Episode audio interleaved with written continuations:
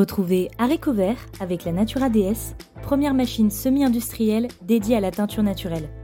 Fabriquée à Lyon par Alliance Machine Textile, la Natura DS offre des économies de ressources considérables tout en garantissant une qualité de teinture exceptionnelle. Fini les contraintes et la pénibilité. Cette machine compacte, entièrement automatisée, travaille pour vous. Choisissez dès maintenant la Natura DS pour développer votre activité artisanale. Bonjour et bienvenue dans le podcast Art Vert, le podcast qui vous parle d'art, d'écologie et de verdure. Je suis Pauline Leroux, ingénieure agronome passionnée de plantes et je vous emmène à la découverte de la couleur végétale et de toutes ses applications. Que ce soit dans le textile, l'ameublement, l'artisanat, la décoration et dans d'autres domaines, chaque jeudi et samedi à 7h30, je vous propose des épisodes riches avec des invités passionnants pour approfondir le sujet de la couleur végétale sur toute la chaîne de valeur.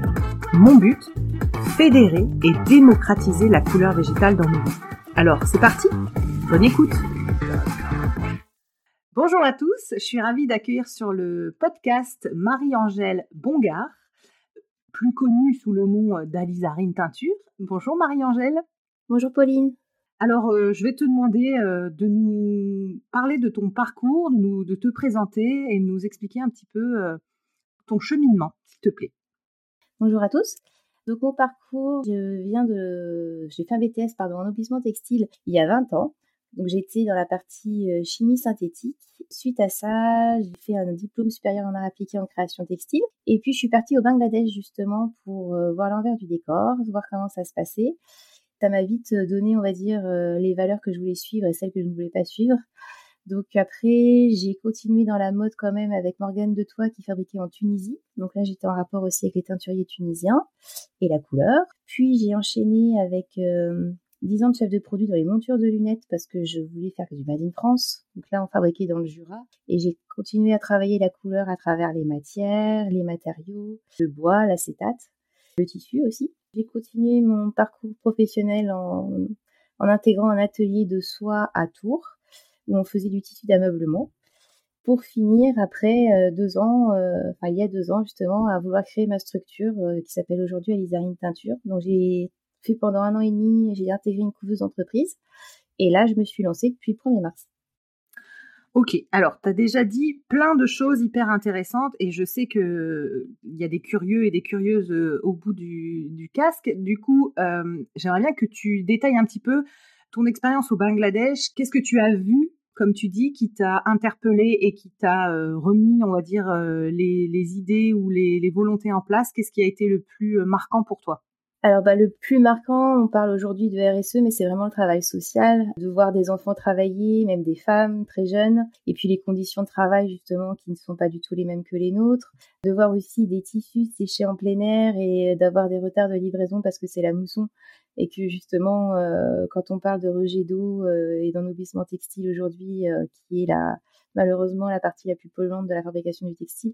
J'en ai vu le réel et même la notion de test et de qualité parce que euh, les, Européens demandent des certifications et les certifications du Bangladesh ou de Chine ne sont pas du tout les mêmes que les certifications européennes.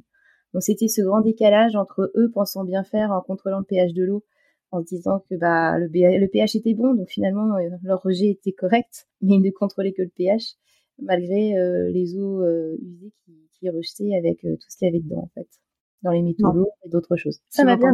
Je, te pose cette question, c'est pas anodin, c'est parce qu'en fait, euh, euh, je ne sais pas si c'est de la non-connaissance ou, de, ou le fait que les entreprises ne creusent pas ou préfèrent se dire que c'est fait ailleurs et on ne regarde pas vu que c'est pas chez nous. Mais en tout cas, c'est un sujet qui, qui va être abordé. On va avoir notamment l'écrivaine Audrey Millet qui a écrit le livre noir de la mode, que je suis en train de terminer, euh, pour justement aborder ces sujets-là, parce qu'en fait, je pense que on n'est pas tous et tout au courant et que c'est important de, bah, de bien en reparler. Donc c'est pour ça que je te posais cette petite question qui n'était pas anodine.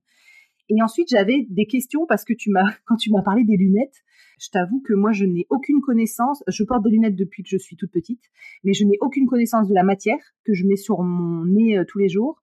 Et je ne sais pas du coup la, couleur. J'aimerais bien que tu m'expliques comment justement on appose de la couleur sur de la, de la lunette, quelles sont les matières utilisées Et le truc le plus surprenant que tu as cité, c'est du tissu dans les lunettes. Et donc là, j'aimerais vraiment que tu nous éclaires parce que je ne, je ne vois pas pour le coup. Alors, moi, j'ai eu la chance d'intégrer une, une marque qui s'appelle euh, Lafont, si je peux la citer, mhm. euh, qui était, euh, enfin qui est encore spécialiste, on va dire, de la couleur dans les montures de lunettes, puisqu'elle avait été à l'origine, Madame Lafont était styliste textile. Elle travaillait justement la matière et la couleur, et c'est elle qui m'a embauchée il y a très longtemps. L'idée, c'est que justement, elle intégrait la couleur dans l'acétate de cellulose. Donc l'acétate de cellulose, c'est la version plastique des montures de lunettes, qui est une matière cellulosique une matière aussi qui se teint, puisqu'elle était la première à avoir trempé des lunettes en cristal dans un bain de teinture justement pour faire des lunettes colorées. Et après, justement, dans les années 80, elle avait mis euh, des tissus de tartan, donc euh, des motifs euh, géométriques pour les montures enfants, pour faire des insérer du tissu en fait entre deux plaques d'acétate justement pour ah, faire des montures enfants. On a repris l'idée avec son fils 20 ans après et là, j'ai pu, enfin, j'ai eu la chance justement de travailler avec Liberty, euh, fabricant donc de textiles euh, à motifs avec des matières très fines, euh, des cotons justement très très fins pour pouvoir l'intégrer facilement dans l'acétate et de travailler justement avec les fabricants d'acétate de cellulose donc en Italie. Parce qu'on peut justement fabriquer l'acétate soit par couche, donc en faisant justement des strates et en mettant, bah, on peut mettre du tissu dedans, on peut mettre des plaques de couleur dedans et faire des superpositions. Et après quand on vient travailler la, la matière, on fait apparaître des couleurs. Donc c'était un travail justement de, 3D de la couleur. Et on peut aussi faire des blocs de matière où c'est plein de petits morceaux de matière justement qui s'imbriquent les uns dans les autres pour faire justement des écailles. Enfin, ce que tu portes justement. Ouais, je crois que euh, j'ai sur le côté des petites écailles. D'accord, ok. le côté marron, jaune, euh, lumineux et transparent de la, la, matière est très intéressant justement à travailler puisque ça, on joue avec la lumière et on joue aussi avec le porté puisqu'au fait, euh, une lunette est vraiment essayée comme euh, on essaye une chaussure, on va dire, et le, la couleur du visage et les traits du visage font qu'une lunette peut être complètement euh, perçue différemment sur un visage ou sur un autre. Et donc c'est vrai que le travail de la matière, c'était le travail de la transparence, le travail de l'opacité, le travail des matériaux, donc la stade de cellulose. On avait travaillé sur du bois, sur des matières injectées, sur du métal aussi. Et puis bah, tout le rapport aussi aux allergies, puisque je travaillais aussi euh, donc en amont sur le développement et euh, après sur en aval sur la qualité. Et le, les premiers retours sur les allergies, des gens en fait qui ont fait des, des allergies aux montures de lunettes et de comprendre pourquoi, donc euh, d'analyser aussi euh, si c'était quelle couleur, quel matériau. Et en fait, on s'est souvent rendu compte que c'était les crèmes que portaient les clientes sur le visage qui avaient une interaction avec la matière et qui faisaient du coup ah, l'allergie. Mais comme c'est des contacts au niveau des patins et au niveau des oreilles, en fait, les seuls endroits, ça serait là au niveau le, haut du nez, c'est ça, c'est quand on fait une allergie à ce niveau-là, des fois, ça devient catastrophique. Donc, c'est pour ça que je me suis posé aussi la question du côté hypoallergénique et même de qu'est-ce qu'il y avait dans les couleurs, en fait. Et puis, euh, justement, de fil en aiguille, moi, j'avais commencé à faire aussi un peu de, de couleurs naturelles. Donc, par rapport à tout le réseau que tu as découvert, j'avais commencé justement avec Color Ton Monde à Sceaux à faire une journée de formation. Puis après, je suis allée chez Michel Garcia. Je suis retournée après chez Michel Garcia. Et puis, j'en ai rencontré d'autres aussi.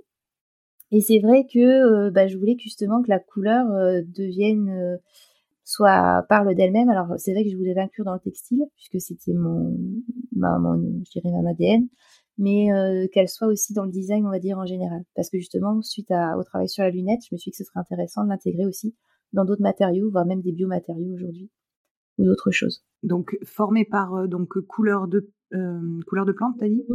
Couleur tout monde. Couleur tout monde, couleur tout monde. J'avoue que les noms sont assez proches euh, dans les assos, les noms, les formations. Donc, couleur ton monde. C'était Michel Garcia. Voilà, Michel Garcia. J'ai aussi euh, rencontré euh, Magali Bontou à, dans la Drôme. J'ai rencontré aussi Marie Longhi à Issina, avec laquelle j'ai aussi participé. Donc l'association? L'association. Et l'idée, c'est que euh, quand j'ai commencé ma structure, voilà, j'ai fait un petit peu un tour de France de l'existant, des teinturiers, des teinturières, déjà pour me former, pour aussi les rencontrer et savoir justement ce qu'il était possible de mettre en place, puisque euh, en fait, c'est là où, enfin moi, je suis un petit peu tombée de ma chaise aussi, c'est que ça fait déjà 20 ans qu'il y a plein de choses qui existent. Greening existe depuis déjà un certain temps. Couleur de plante, justement, le crit horticole de Rochefort, euh, puisque je viens de La Rochelle, existe aussi depuis 20 ans, ont déjà travaillé sur les plantes tinctoriales. Il y a déjà eu euh, des efforts de fait justement dans l'industrie textile, mais malheureusement à cette époque-là, il y avait soit pas les clients, soit le process était abouti mais trop cher. Enfin, ça n'a pas du coup décollé. Et là, je pense que euh, depuis quelques années, on va dire, 3-4 ans, ça, il y a vraiment une, une volonté, en tout cas, enfin, il y a des, des gens qui se, se reposent la question à ce sujet-là. Tu as fait un tour de France pour rencontrer euh, les acteurs, euh, te former, etc. Et donc, ça a commencé comme ça, en fait, à Lizarine Teinture. C'est d'abord une, immersion dans ce monde-là pour comprendre là où tu pouvais apporter, toi, ta, ta pierre à l'édifice, on va dire. Et du coup, c'est créé euh, depuis un an et demi un an et demi parce que j'étais en couveuse d'entreprise. Couveuse, ouais, voilà, c'était ça. Voilà, donc euh, j'étais, c'est une association en fait qui permet justement de développer son activité et de voir si elle fonctionne. Bah, j'ai eu la chance de me dire que ça fonctionnait suffisamment pour gagner ma vie justement, donc euh, de me lancer euh, aujourd'hui, de, enfin, voilà, on va dire depuis le 1er mars. Donc ça, c'est, c'est très intéressant pour moi. Et c'est vrai que c'est un gros travail de, de réseau puisqu'en fait, euh, je fais beaucoup de prospection. Donc, je rencontre les marques pour parler de la couleur naturelle, je rencontre les teinturiers pour parler de la couleur naturelle, puisqu'en fait, si on veut en produire, il faut savoir où le faire. Et puis, euh, moi, je pratique aussi, mais je vais aussi dans les écoles un petit peu pour aussi, euh, diffuser la bonne parole aux étudiants qui sont les futurs fabricants de demain. Je travaille aussi sur la professionnalisation, sur le côté Made in France, puisqu'en en fait, à force de faire ce réseau, j'intègre aussi les réseaux comme Fashion Green Hub qui sont aujourd'hui à Roubaix ou à Lyon, qui veulent aussi travailler sur le Grand Ouest. J'intègre aussi ma région Nouvelle-Aquitaine qui euh, veut travailler aussi sur euh, l'environnement et l'écologie, donc euh, avoir un regard textile aussi différent des autres régions qui sont très moteurs aujourd'hui, comme bah, Troyes justement, Lyon ou Roubaix, qui sont aujourd'hui des, plateformes textiles très vives. Et donc bah, de voir aussi moi à mon échelle comment je peux aussi intégrer les colorants naturels. Donc pas forcément que dans le textile, ça peut être aussi dans les biomatériaux, ça pouvait être aussi dans les lunettes puisqu'on a aussi essayé et euh, dans d'autres dans d'autres secteurs. Et donc du coup là toi tu es basé euh, ta structure qui vient d'être créée, elle est basée à La Rochelle. À La Rochelle. OK. Et donc ton activité donc c'est ce que j'essaie de te demander, tu es donc consultante en couleur euh, végétale, on va dire.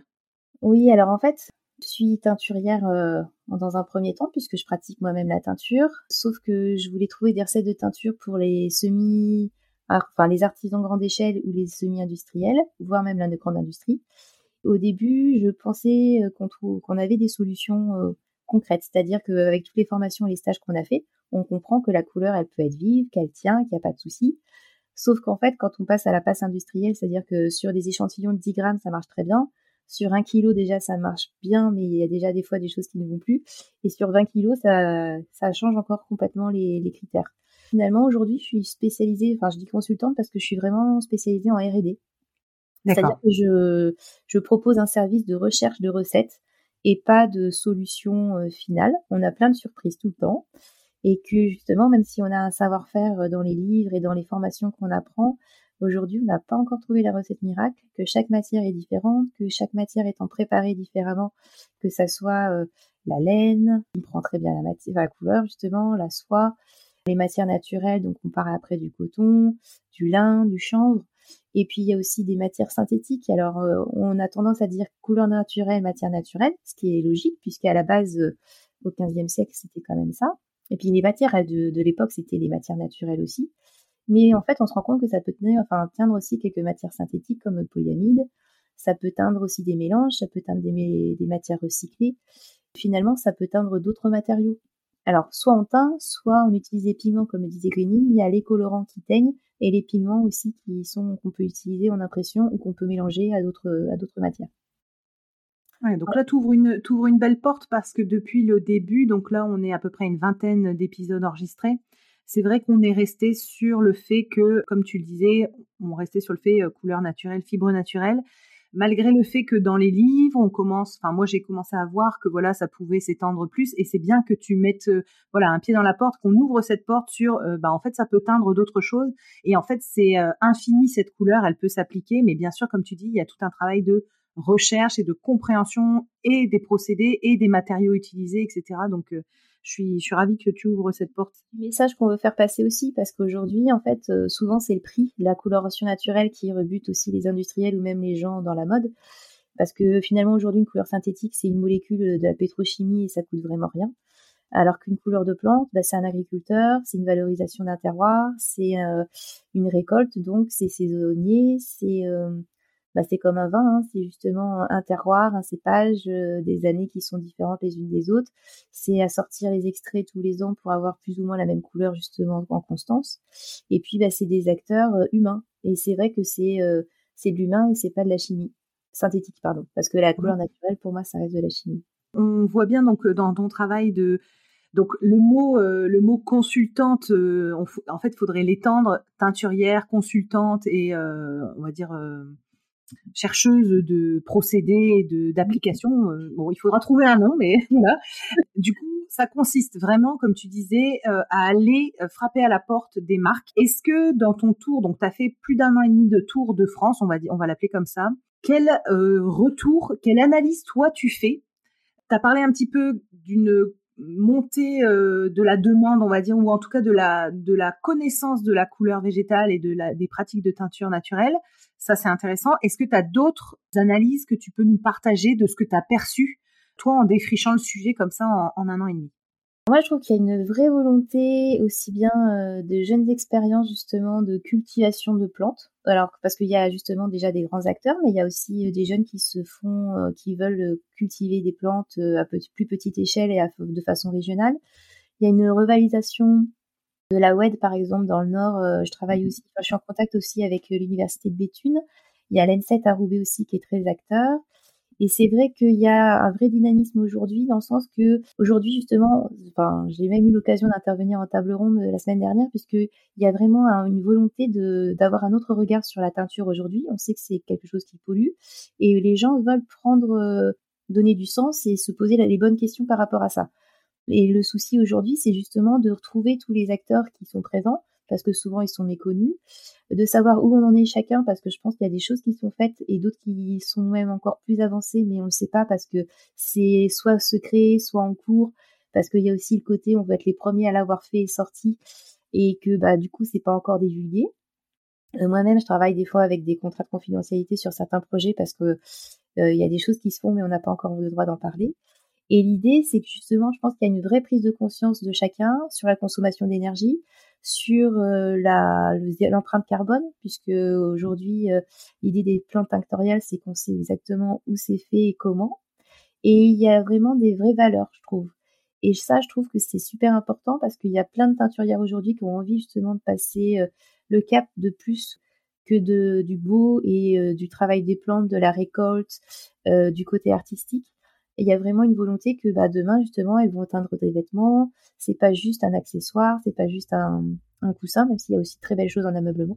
Mais c'est aussi euh, de se dire, bah, on porte quelque chose au quotidien, c'est sur notre peau.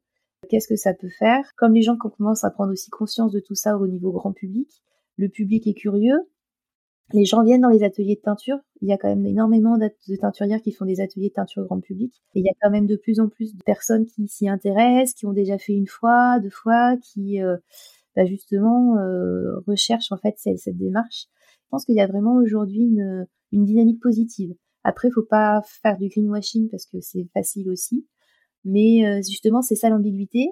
Et je pense qu'il y a aussi un, un constat de se dire que euh, il y a 150 ans, la pétrochimie a, je dis pas mis de côté le naturel, mais un peu trop radicalement.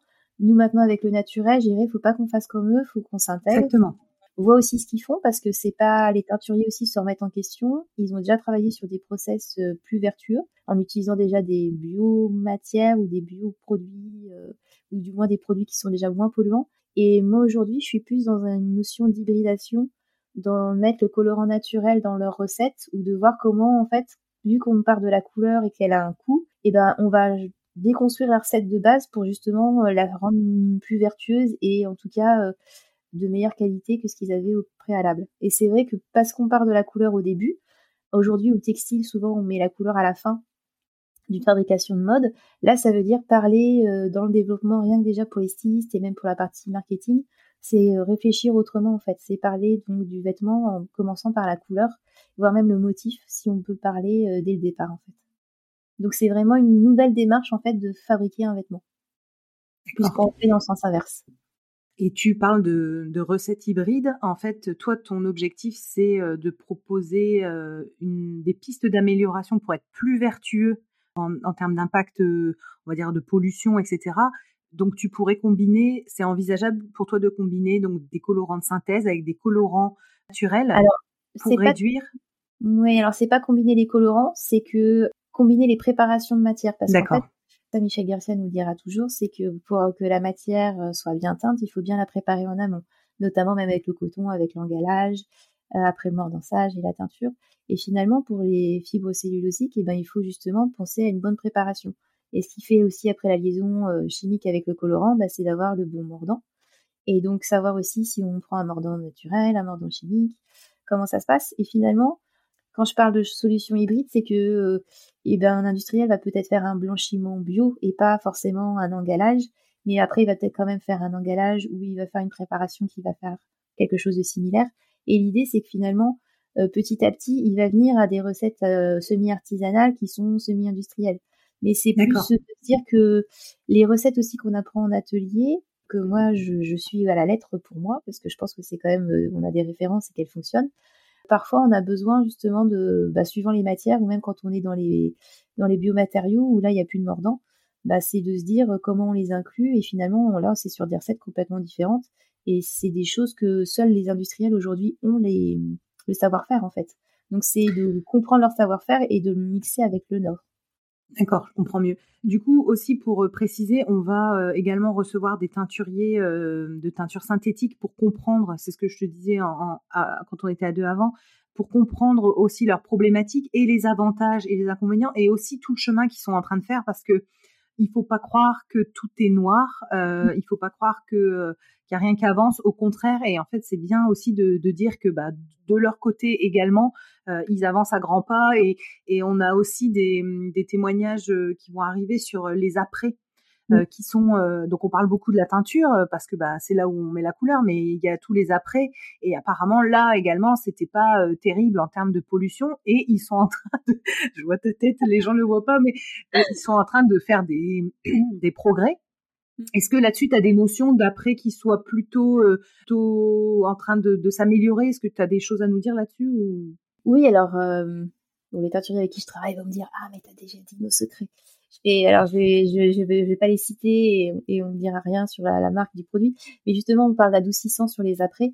Mais aujourd'hui, il y a déjà des adoucissants qui sont euh, justement euh, plus écologiques ou même euh, bio ou qui sont déjà issus des cires végétales ou des choses comme ça. Et en fait, ils ont déjà en fait sur les enfin les après justement, ils ont déjà des accès en fait à des propositions euh, plus écologiques et même plus naturelles. Et c'est pareil, c'est si clients leur demandent parce que forcément c'est forcément un adoucissant ou un après qui est plus coûteux. Et euh, même si eux on pourrait avoir la volonté de le faire, à la fin le client il veut une recette qui leur coûte pas cher. Et donc mmh. le souci c'est le prix. Et donc en fait il faut vraiment expliquer tout le prix et finalement d'être transparent et quand je parlais voilà de d'hybridation et même de, trans, de, de solutions plus vertueuses, c'est d'être plus transparent aussi dans la communication et donc de plus faire du greenwashing. Mais si on explique qu'on fait quelque chose de mieux et pourquoi et comment, finalement c'est pas du greenwashing, c'est juste montrer une amélioration et finalement bah on est quand même dans euh, dans le vrai dans le dans la vraie réalité de se dire il y a moins de produits euh, final de rejeter euh, dans les eaux puisque c'est ça mmh. aussi le, plus important c'est de se dire qu'aujourd'hui que j'ai travaillé un peu ces chiffres-là. Euh, en teinture synthétique, je crois qu'il y a 15% des colorants en fait qui ne sont pas fixés sur le tissu, qui vont directement dans les eaux usées. 15%, c'est énorme. Si on fait la même chose avec un colorant naturel, et eh ben, du fait qu'il soit naturel, en fait, la répercussion et l'impact écologique et environnemental dans l'eau est beaucoup plus faible. Plus réduit. Donc déjà rien que est beaucoup plus réduit, voilà. Donc c'est ça qui est intéressant aussi, c'est de connaître aussi l'existant, de pas non plus euh, crier euh, haro sur synthétique parce que euh, il existe aujourd'hui et on en porte tous. À ce moment-là, il faudrait plus acheter de vêtements colorés en synthétique. Les extrêmes ne sont jamais bons. Enfin, pour moi, je pense que c'est pas la, c'est pas la solution. Il faut vraiment travailler ensemble pour que justement on avance et que des choses concrètes se fassent. Sinon, on n'y arrivera pas. Pour, pour, le moment, je trouve que le, chemin des, des invités, c'est vraiment de, de, dire que il faut faire ça avec bonne intelligence, sans radicalité. Et mmh. donc, bah, ça, ça, voilà, ton, ton, témoignage appuie, appuie là-dessus. J'aimerais aussi qu'on aborde, donc tu en as déjà largement parlé, mais si tu as encore des choses à nous dire sur les partenaires, que tu travailles avec des labos, tes fournisseurs, vers qui tu te tournes, comment tu fonctionnes? Alors, bah, moi, c'est vrai que géographiquement, en étant à La Rochelle, j'ai la chance d'avoir à Rochefort le crit horticole qui a travaillé depuis 20 ans sur les plantes tinctoriales. Donc, je travaille en partie avec couleurs de plantes. Et ils ont aussi un labo auquel j'ai la chance d'avoir aussi accès. Donc, je peux valoriser aussi les recettes que je fais d'abord chez moi, puis après les faire en labo, puis après aller en labo teinturier. Ils ont une grande palette et aussi des plantes régionales. Donc, c'est assez intéressant pour ça. Euh, greening est un complément aussi puisqu'il a pas les mêmes pro, enfin les mêmes produits. Donc euh, c'est intéressant d'avoir euh, justement cet acteur. Je recherchais tout à l'heure, il y a um, aussi qui travaille sur la Garance dans le sud de la France, qui travaille justement sur un extrait de Garance très pur et c'est une toute petite structure. Et en fait, voilà, après, ça, c'est par rapport euh, aux, fournisseurs. Euh, moi, j'aime bien aussi dans mes ateliers me fournir auprès des AMAP parce que euh, avoir des plantes tinctoriales pour les étudiants et même pour montrer d'où vient la couleur, c'est important aussi de montrer d'où vient, enfin, ce qui est la plante à la base. Et donc, bah, c'est vrai que je, je, travaille aussi avec les AMAP pour avoir ma matière première. donc, y a, on va les citer puisqu'il y en a que deux. Il y a l'AMAP Tinctilis et il y a l'AMAP des l'AMAP tinctoriale des Cévennes euh, voilà. Et donc on a cherché, mais apparemment il y en a que deux euh, pour l'instant en France. Et après, bah, j'ai été euh, contactée moi par des jeunes agricultrices aussi, mais qui justement leur production sont pas encore en cours parce qu'il faut quand même bah, un an de récolte minimum, voire pour la garance trois ans pour les racines. Donc après, voilà, faut suivre les cycles de vie. Donc ça, c'est pour les matières principales. Après, en formation, bah, forcément, Michel Garcia étant euh, le grand référent. J'ai parlé de Magali Bontou avec euh, l'herbier à couleur. Il y a aussi, euh, donc je parlais de Marie Longhi à Essina, donc à Pau. Couleur ton monde à Sceaux. Enfin, il y a déjà pas mal de gens, en fait, aujourd'hui qui font des formations et qui sont très riches. Il y a l'ENAMAC aussi maintenant aussi qui est très important. je regardais même encore hier, ils ont une formation qui a l'air très, très riche. Et puis après, c'est aussi l'université de Béthune dans le Nord, justement, eux qui valorisent les bio, enfin les, la biomasse. En fait, le, là, c'est de la pure d'oignon, puisqu'aujourd'hui, on sait très bien que la pure d'oignon teint très bien. Et là, ils veulent justement faire un extrait pour qu'on puisse aussi industrialiser. Ils remettent aussi, euh, pour le bleu, il y a le bleu d'Amiens. Et c'est vrai qu'il y a aussi la filière du bleu qui est en train d'être reprise aussi bien dans la région donc euh, de la Somme. Je sais qu'en Normandie, il se passe quelque chose. Il y a le bleu de l'Exour dans le sud. Il y a le pastel, forcément et euh, même en Occitanie. Enfin voilà, il y a énormément de choses qui se passent. Et c'est vrai qu'il y a une vraie dynamique aujourd'hui, je trouve, au niveau de, des couleurs françaises, parce qu'il y a toute la diversité avec le réséda, euh, la garance, justement le bleu, et finalement on a les trois couleurs primaires presque principales avec lesquelles après on peut tout faire. Et puis bah, après, il y a toutes les plantes qu'on peut glaner, récolter, puisque euh, comme l'a très bien euh, souligné justement Greening dans le reportage que tu as fait, euh, à la base, ce sont des plantes sauvages et il y a énormément de plantes euh, justement qu'on peut trouver pour, pour teindre aujourd'hui. Tu as parlé des matières premières, tes partenaires, tu as parlé des formations. Est-ce que tu vois d'autres personnes? Oui, alors moi je voulais parler aussi des matières premières parce que il y a, on parle alors la laine, moi c'est, enfin, en fait ma spécialité c'est justement les cellulosiques puisque les vêtements sont faits en fait les trois quarts de nos vêtements, je dirais 80%, c'est soit du synthétique, soit après c'est le coton qui vient en numéro un, et la laine, la soie et le lin et le chanvre arrivent après. Que aujourd'hui, euh, coton made in France, il y en a pas beaucoup. Il y a, il y a la, enfin, la société Jean-Phil, mais ça c'est plus pour euh, encore à très petite échelle. Le lin et le chanvre sont vraiment en train d'être acteurs aujourd'hui. Il y a énormément de choses qui se font. Et moi, enfin même en Nouvelle-Aquitaine, en fait, enfin il y a déjà pas mal d'acteurs qui sont sur euh, le développement, aussi en Normandie et dans le Nord avec le lin. Et puis euh, la laine qui est très travaillée en Occitanie. Donc là, je, je refais, je repense encore à à mais c'est vrai que il y a même des acteurs, des teinturiers comme Plou en Aubissement qui teignent déjà des balles de laine à échelle industrielle. Donc ça, c'est super chouette parce qu'ils ont même, euh, eux, ils ont deux stations d'épuration, une pour la station d'épuration synthétique et une pour la station d'épuration euh, naturelle. Et puis, euh, ils teignent justement en grande quantité de la laine. À Lyon, il y a Fibre Bio qui fait de la soie. Et je voulais reparler de la soie aussi, puisque justement, moi, pour avoir été dans un atelier de soierie à Tours, juste avant de faire mon lancement, je dirais, de projet, la soie aussi est une matière protéinique comme la laine, et ce sont des matières qui prennent vraiment bien la couleur naturelle. Et donc aujourd'hui, voilà, il y a vraiment des acteurs qui reviennent sur euh, sur la soie. On va avoir donc des acteurs sur la laine, on va avoir des acteurs sur le lin, sur le chanvre. La soie, je t'avoue que je suis un petit peu euh, en galère. Euh, est-ce que tu as des noms, personnes, enfin des noms d'entreprises qui sont acteurs sur la soie? Alors en soyeux, en fait, donc il y en a encore trois en France. Donc il y aurait Maison Jean Rose dans laquelle j'ai justement j'ai travaillé. Il y a à Tours, donc c'est enfin c'est pas très loin du coup. Mais après à Lyon, c'est Tassinari et Châtel et la Maison Prel en fait qui sont deux soyeux qui vont venir leur soie d'Italie ou de du Brésil. Mais en tout cas, il y a, il y a vraiment encore des, des, fabricants de soie. Et il y a une autre petite structure qui s'appelle Auvert à soie aussi, au sud de Paris, qui travaille aussi, qui en tout cas intègre cette matière. Enfin, travaille le fil et fournisseur de fil de soie. Il y a aussi Séricine qui travaille justement le verre à soie différemment, mais qui, elle, fait du, du, du, du, marketing, enfin pas du marketing, mais qui propose justement d'autres aspects avec le verre à soie. Au lieu qu'il fasse un fil, il fait, elle fait une nappe de soie en fait. Et donc c'est intéressant parce qu'elle le, travaille comme un papier. D'accord. C'est vrai qu'au niveau des matières et des matériaux, après, il y a, y a plein de choses. Et il y a Origine Tissage aussi, qui, elle, fait du tissage à la hum, demande, euh, dans le sens qu'elle fait un, des précommandes de tissage en mélangeant justement des fibres françaises euh, nobles, euh, aussi bien le lin, le chanvre et euh, des, matières premières d'assez grande qualité. Top, j'aurais dû dire aux, auditeurs de prendre un, un calepin pour eux. je vais avoir du boulot pour le descriptif de l'épisode. ok, bah c'est bien, ça nous fait un sacré tour de réseau. Quel est selon toi le plus grand frein pour un retour à la couleur naturelle à plus grande échelle? En fait, c'est se dire que alors une couleur naturelle déjà, euh, donc déjà elle est chère. Donc déjà il y a le prix qui peut freiner. Euh, il y a toujours le, cette notion de vous travaillez des terres agricoles alors que ce serait des terres alimentaires. Donc ça, je pense que c'est aussi un non-sujet parce que finalement, comme les plantes factoriales euh, sont très, enfin justement une énorme quantité de colorants, il n'y a pas besoin d'en planter beaucoup pour que ça fonctionne. Donc déjà c'est bien, puis ça valorise aussi euh, l'agriculteur de planter des plantes factoriales. Après c'est aussi euh, les solidités, c'est-à-dire qu'aujourd'hui le problème c'est qu'on compare toujours malheureusement, un colorant synthétique avec le colorant naturel, il sera toujours comparé.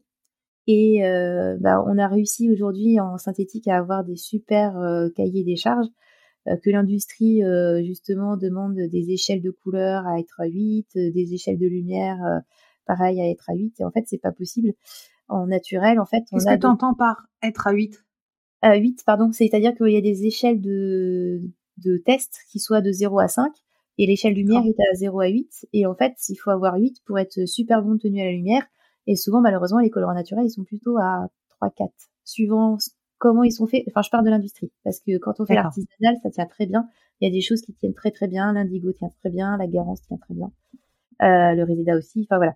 Après, c'est plus que moi, dans ce que j'ai fait aujourd'hui, malheureusement, la solidité lumière, c'est souvent un, un défaut. Un des freins, d'accord. Un des freins. Mais après, euh, dans les lingeries, ça marche. Euh, en fait, ça dépend aussi de là où on place le produit. Et puis, ça dépend de comment on place aussi la, la matière. Et finalement, avec chaque matière, il y a une réaction différente. Donc, en fait, on peut pas faire de généralité là où on a tendance à en faire, ou à dire que ça tient pas, ou à dire que les couleurs sont pas vives. Alors qu'en fait, on peut avoir sur des matières des très très belles couleurs très vives et qui tiennent vraiment.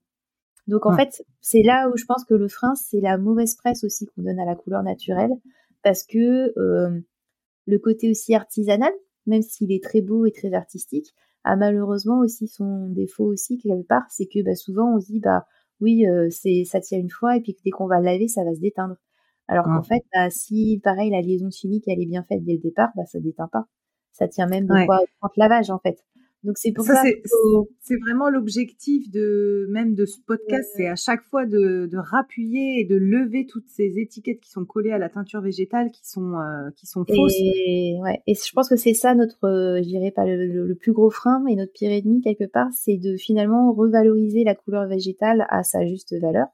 Et quand je parle de couleur, c'est justement en sens large, pas forcément la teinture, mais dans d'autres milieux c'est de dire que justement, il y a vraiment des choses qui sont bien teintes et colorées, ou peints, ou imprimées, et qui tiennent très bien. Et euh, bah justement, les, exemples que tu as montrés avec euh, euh, l'impression textile, avec... c'est Dominique Cardon bah, Dominique Cardon, mais avec Sandrine Rosier et son binôme. Clément Bottier Clément Bottier, voilà, pardon, qui ont fait des super beaux imprimés pour le cinéma. Et ça, c'est génial. Et je pense qu'au contraire, il faut vraiment montrer les exemples qui fonctionnent aujourd'hui. Et euh, je pense que c'est important de dire qu'il y en a et qu'il y en a de plus en plus et que et que voilà, je pense que c'est ça aujourd'hui, c'est de, de vraiment euh, revaloriser et de redonner ce sens-là euh, à la couleur naturelle aujourd'hui. Top. Bon, j'ai maintenant on va passer à des petites questions un peu tac au tac, rapides, d'inspiration, même si tu en as déjà donné plein. Alors, quelles sont pour toi, si tu devais me citer trois personnes inspirantes, tu me dirais, tu me dirais qui? Bon, alors, bah, le premier, c'était Michel Garcia. Puisqu'il a cru comprendre. Voilà, avec, avec son jardin et, et tout ce qu'il a fait.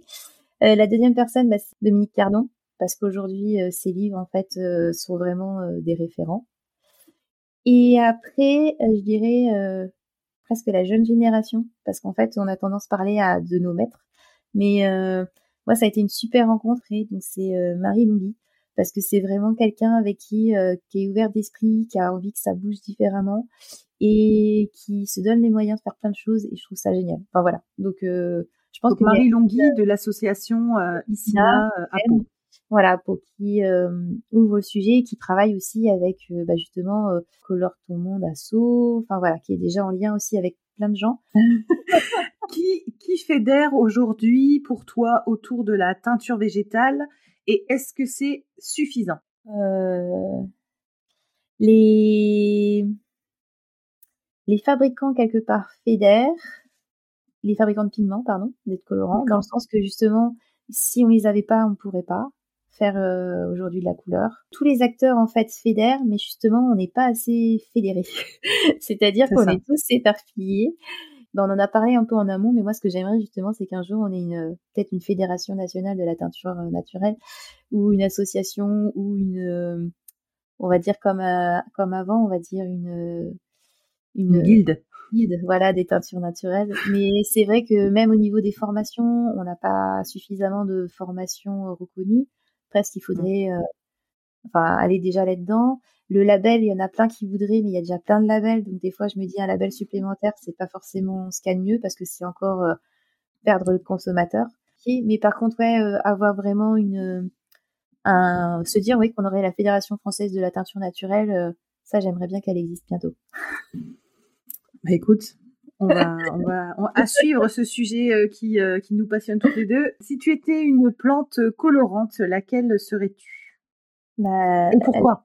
Alors, bah, la garance, parce qu'il y a l'isarine teinture. Ah, l'isarine, en fait, c'est euh, c'est la, la molécule colorante de la garance. Et bah, c'est ce fameux rouge qui est en plus une couleur qu'on peut dire française aussi.